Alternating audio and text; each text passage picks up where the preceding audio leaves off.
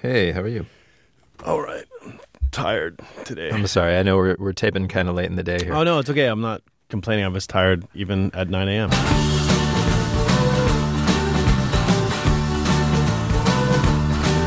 I'm not going to ask why that was, but I am going to welcome everybody to Speakeasy number, I don't even know how many this is, a million. Welcome, everyone. We're excited. It's been a while since we've done one of these, which this is kind of where we kind of grab some bits and bobs that we enjoyed that we couldn't include on air for various reasons and share them with you.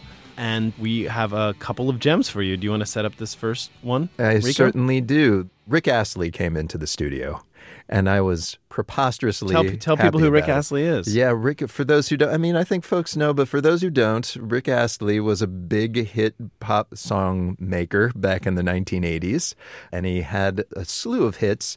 He's incredibly baby faced for the voice that comes out of him. He, he looks, Hmm. he still looks today like he's 18 years old. It's amazing. But the Do we voice, want to play a clip of his songs now? Yeah, why don't? Well, I mean, here, let's play the obvious. Never Yeah. gonna give you up.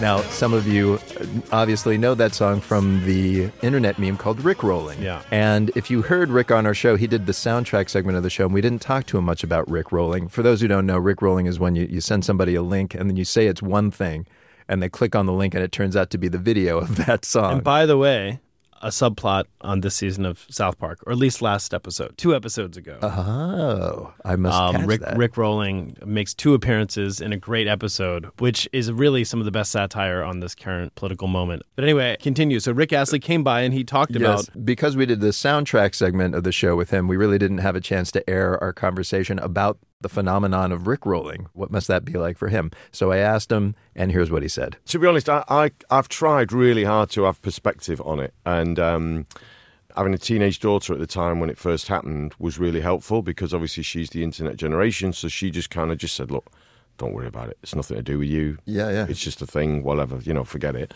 And that's kind of what I did. I just kind of said, "Well, it certainly hasn't done me any harm, that's for sure." And most of the time, I think. A lot of the things have been really clever that have come out of it as well. You know, you've got your basic Rickroll, but then there's so many things that people have done that are hilarious. I think it's just funny. You know, some of the things that they've done. That What's they- your favorite? I've got a couple of favourites. Uh, somebody cut up all of uh, Obama's speeches, so he ended up kind of saying the whole uh, song. lyrics yeah, to the yeah, song. yeah, kind of singing it. Um, one of my ultimate favourites was some friends of ours, kids were at school in Boston.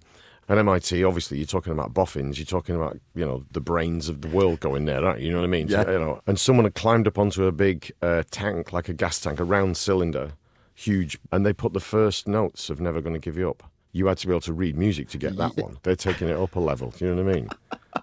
if you get the joke, great. But if you can't read music, then you're not going to get it. You know.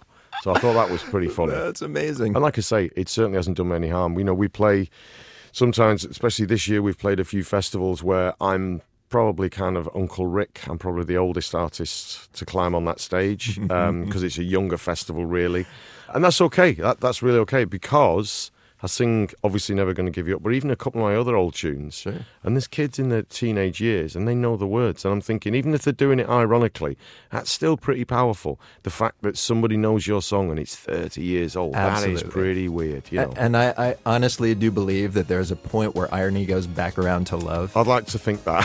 I do. Never gonna give you up. Never gonna Let you down, never gonna run around and desert you. That's Obama. And that, of course, Barack Obama uh, edited to be singing Rick Astley's song.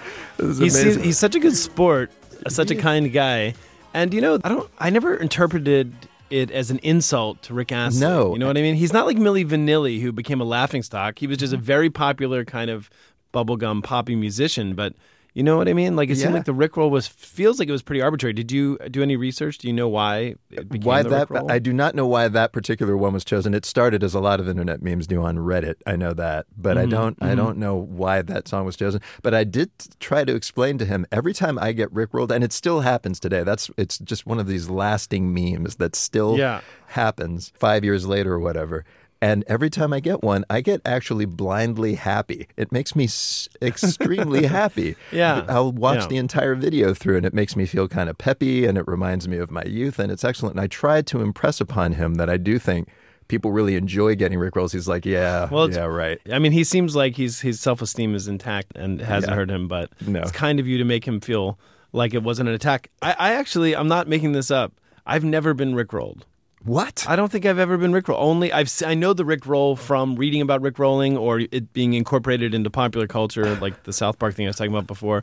But I don't think I've been rickrolled. That seems impossible. I mean, where what it happens usually via email. yeah, well, social media. on social media. Yeah, I I, think- don't. Well, I'm not. I'm not as big a social media person. That is true. Although lately yeah. you've been you've been stepping up your game, so maybe maybe it'll happen to you, man. Yeah. But anyway, so that was Richard Paul Astley talking about Rick rolling. He's the best. Uh, he he's among the best. He was he was very sweet. Let's say I was just Yeah. that day. I think we also talked. I can't remember who else. We interviewed somebody else really great that day, and I just remember being really super happy at the end of that day that I got to meet Rick Yeah. Astley. My job was a good job that day. and not a bad song. Does he? No. Did he also? Does he also do like Together Forever? Yep. Together Forever, Forever. That's the one I think of. And when you said Rick rolling, that's the song I thought they used, but it's the other one. It's the other Can one. Can you use any Rick song? Oh, it's the other one. Okay. No, it's the other one. All right.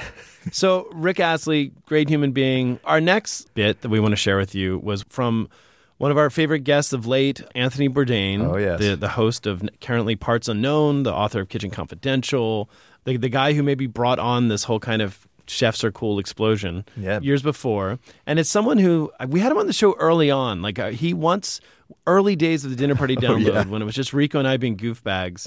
He was uh, doing an interview or something with Marketplace, and then I like intercepted Anthony Bourdain exiting the building with my kit. And I said, "Hey, can you tell us a joke for our show?" And he was so cool, and he gave me a joke on the spot Yes, should we tell? Do you remember the the joke? was? joke? We only ever played it on podcast because because it's a little profane. it was a well. It's a yeah. It's a Jesus. It's a Jesus joke. Yeah, I but it's almost what it Christmas, so I think we Jesus joke's appropriate. It's as dicey as you'd imagine from from Yeah. Anthony Bourdain. That's it's what you want from Anthony Bourdain. Let's say. I mean, he's exactly as you think he is, right? yeah, a little prickly. Uh, on, on in front of the microphone as he is behind the microphone. Wait, he's the same behind the microphone as he is. He's the same when the microphone's off as when the microphone's on. It's what I'm trying He's to the same all the time. Yeah, he's the same all the time, which is the thing. He was so good doing etiquette advice. He's made Oh, for man. it. We basically wanted to have him as the as the etiquette guest since we started the show. Basically, it would be like- precisely, and people are like, "You should have him as a regular." Well, he travels almost 300 days a year. But um, we're gonna set up a, a clip for you here. So the artwork on the cover of Appetites. Rico, do you want to set it up? yeah, the artwork was by Ralph Steadman, who was also Hunter S. Thompson's Yeah. illustrator. Hunter S. Thompson, of course, the infamously psychedelic fueled writer from the 60s and yeah. 70s. And Brendan and I knew that Anthony Bourdain is a huge fan of Hunter S. Thompson. So we were talking to him about Steadman, and we kind of used that to segue into talking about Thompson. And I asked Anthony if he thought that he could have hung out with Hunter Thompson, or if it would have been too much even for him. And Anthony had a, a I thought, a pretty thoughtful answer. Um, look, to me, Hunter Thompson was a hero. His early books were great, but uh, I think in many ways his his life and career post Fear and Loathing on the Campaign Trail is a cautionary tale for authors. You know, people expected him to be high and drunk all the time and, and to play that persona, and he stuck with that to the end. And I I, don't, I don't think it was good for him. I, I Yeah. I always sort of feel mixed emotions when I hear about people, you know, going to hang out with Hunter and how great it was to get high with Hunter. The fact is, the guy was having difficulty, you know, doing any sustained writing at all for years, probably mm-hmm. because so many quote unquote friends, you know, wanted to get high with Hunter. Yeah, Yeah. it's like we realized that when he died that a lot of what we thought was kind of fun hijinks was actually it's really painful writing. Some of it, it's disappointment with the world is some Yeah. of his last work. Uh, eh, you know, truer words have never been spoken. There was a badly disappointed romantic there. I mean, that great line about this is where the, the wave broke, the tide rolled back. and Fear and Loathing. uh, all those dreams of the '60s and fear. You know, this was a guy who who'd been really, I think, hurt and disappointed, and was very bitter about things. It made his writing beautiful, but also, I think, with that came a lot of pain. There. So we have just one last question. We are Self-serving um, one. We're both yeah, we're both travel buffs, and we're about to lead a tour of public radio people to Cuba, if you can That's believe that. true. and so, where do we have to eat in Havana? Wow. Uh, eat these the sleeping beans as they're called. You know, ri- the rice and beans and chicken. There's a famous Okay. place for chicken. I don't know the name off the top of my head, but everybody will tell you because. You know, all foreign visitors will all be ushered off there at some point, uh but it's actually very good.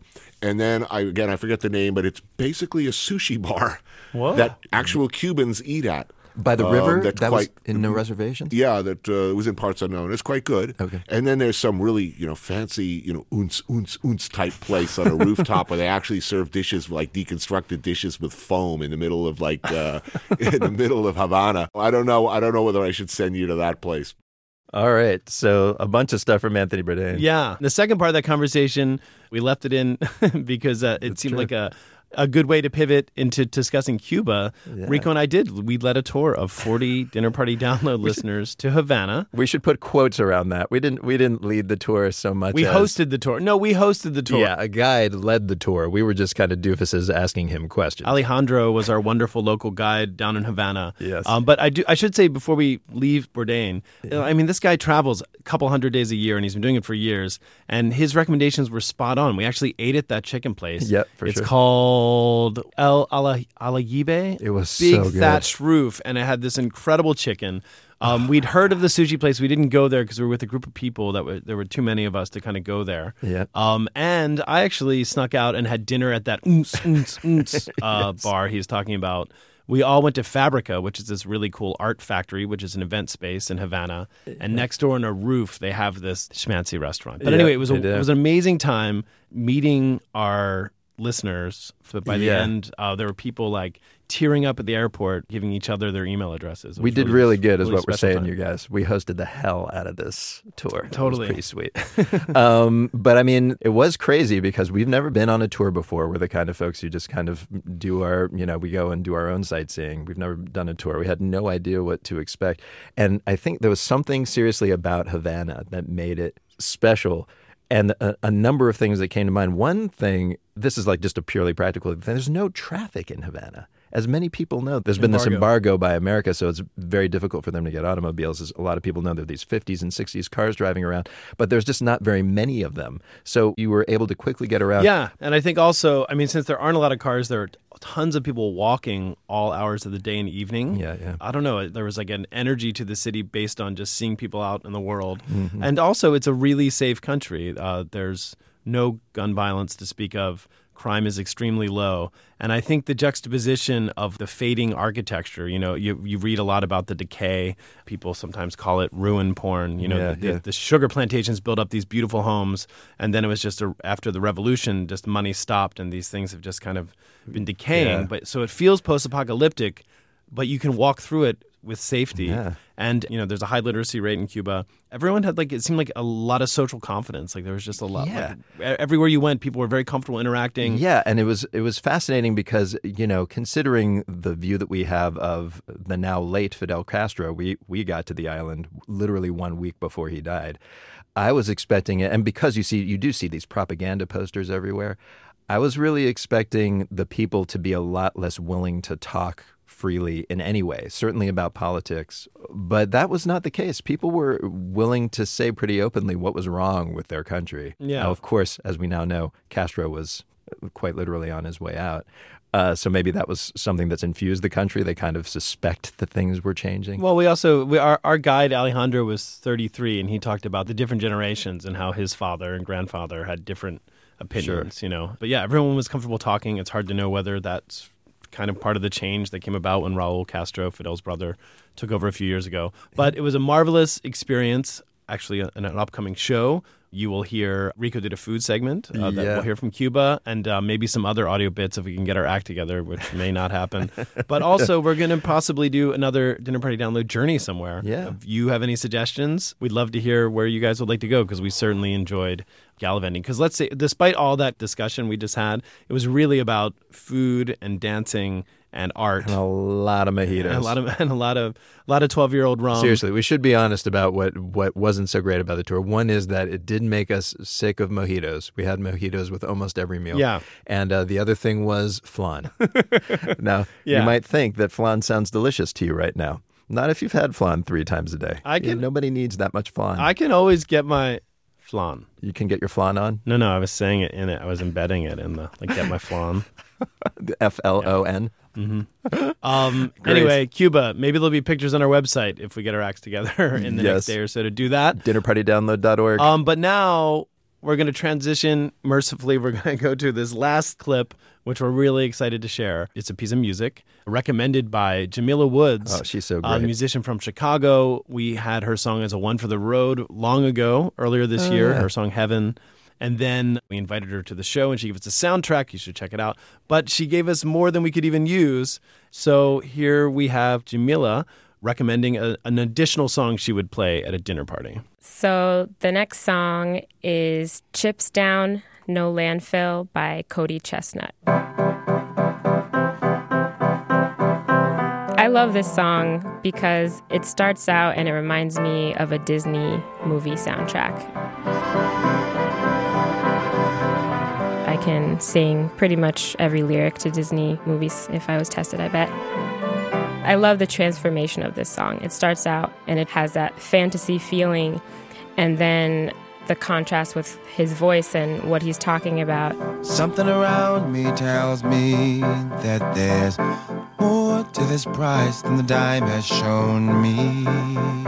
Talking about shedding the distractions of life, like technology and you know, all the things that can kind of prevent you from really thinking about what really matters in life. My trophy, my theories and market based strategies, my schedule, my timepiece, my competition and salary.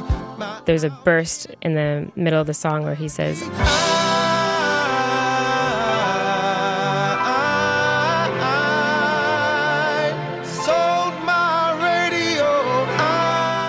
you can feel in his voice how he's releasing so much.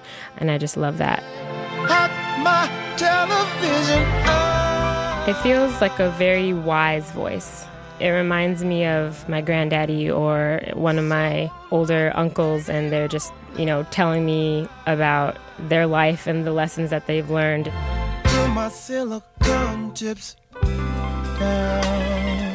My granddaddy was in the Marine, so he lived in a lot of different places. One of the things he would tell us is the humanity of, of all people. And I think that that's a radical belief to hold, especially as a black man and the age that he was and the things he experienced, to still maintain that belief was something that he really tried to teach us.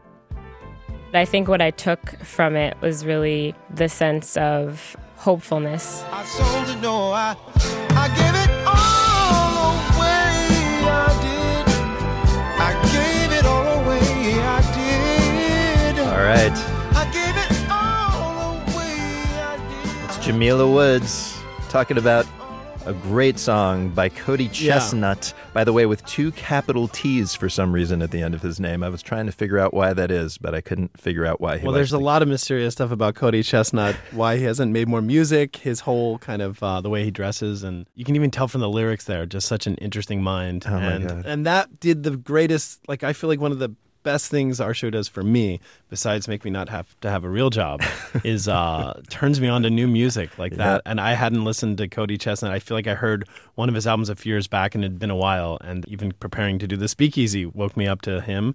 So, Jamila Woods, thank you. I also love that description of it as the start of it sounding like a Disney soundtrack. That's so true, but I don't know that I would ever have identified that as a as a Disney esque opening. Yeah. If we were thinking on our feet, we could have. She said, you know, I feel like I, if challenged, I could sing any Disney song. Yeah. Maybe next time when we have her back, we should challenge her and see if she can do If that. If you're listening, Jamila, get ready. and I think that concludes Speakeasy. Are we going to end with a Jamila song? Did we decide? oh, Or I don't know. by the way, if you haven't heard her already on our show, her name is appearing on many end of year best of lists. Jackson, are we allowed? Can we play some Jamila? can we can we end with twenty seconds of uh, Heaven? Right. Yeah, Jackson, is that okay? We don't we don't have the rights to run the whole thing, but here's 25 seconds of her song Heaven, which is heavenly. All right. Speakeasy out. Show me, show me, show